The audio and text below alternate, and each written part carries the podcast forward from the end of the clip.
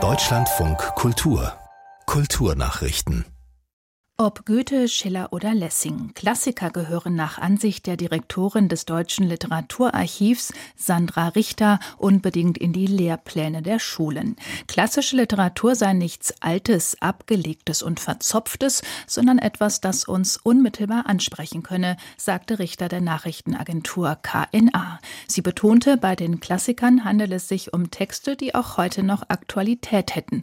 So zeige Schillers Wilhelm Tell Lehrreiches über den Umgang mit Tyrannen und Goethes Faust II nehme die Klima- und Finanzkrise vorweg. Am Montag startet das Deutsche Literaturarchiv eine Bildungsinitiative unter dem Motto Literatur bildet, will es etwa mit Workshops für das geschriebene Wort werben. Das Village Theater gehört zu den ältesten und schönsten Kinos von Los Angeles. Jetzt hat es eine Gruppe namhafter Regisseure, darunter Steven Spielberg und Bradley Cooper, gekauft. Insgesamt sind es 35 Filmemacher und Macherinnen unter der Federführung des Regisseurs Jason Reitman. Die Gruppe teilte mit, sie wolle das architektonische Juwel erhalten und ein kulturelles Wahrzeichen schaffen.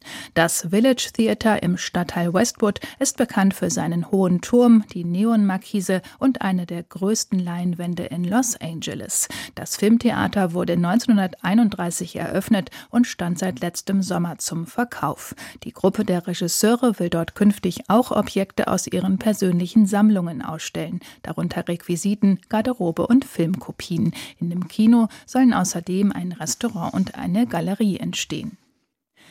Die britische Schauspielerin Pamela Salem ist gestorben. Sie wurde 80 Jahre alt. Salem war vor allem für ihre Rolle als Miss Moneypenny in dem James Bond-Streifen Sag niemals nie bekannt. Die Schauspielerin machte zunächst eine Theaterkarriere, bevor sie zum Film ging. Außerdem war Pamela Salem, die in den 90er Jahren in die USA übersiedelte, in zahlreichen Fernsehserien zu sehen. Darunter die britische Seifenoper EastEnders sowie die US-Serien Magnum PI, Emergency Room und The West Wing. Salem spielte auch in mehreren Science-Fiction-Serien mit.